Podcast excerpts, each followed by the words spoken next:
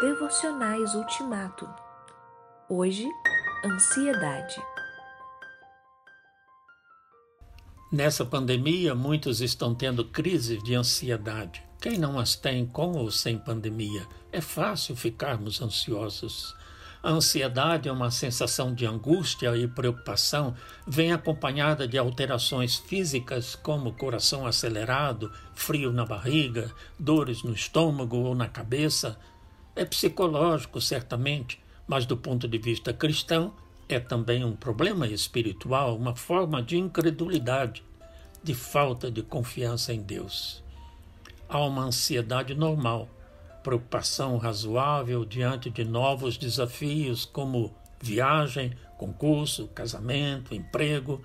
Há uma ansiedade neurótica, preocupação exagerada diante desses e outros desafios. E há a ansiedade crônica, preocupação constante e aguda com quase tudo.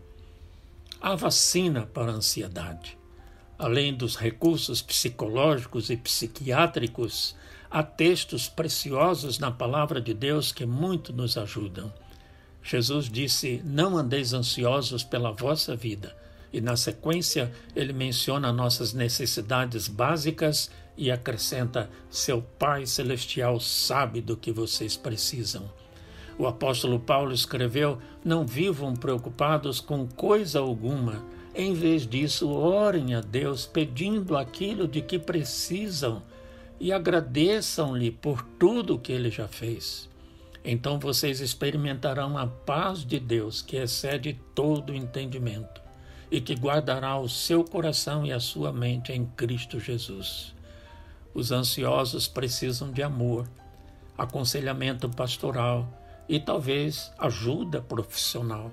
No geral, confiar em Deus é o melhor remédio. Portanto, entregue o seu caminho ao Senhor, confie nele e ele o ajudará.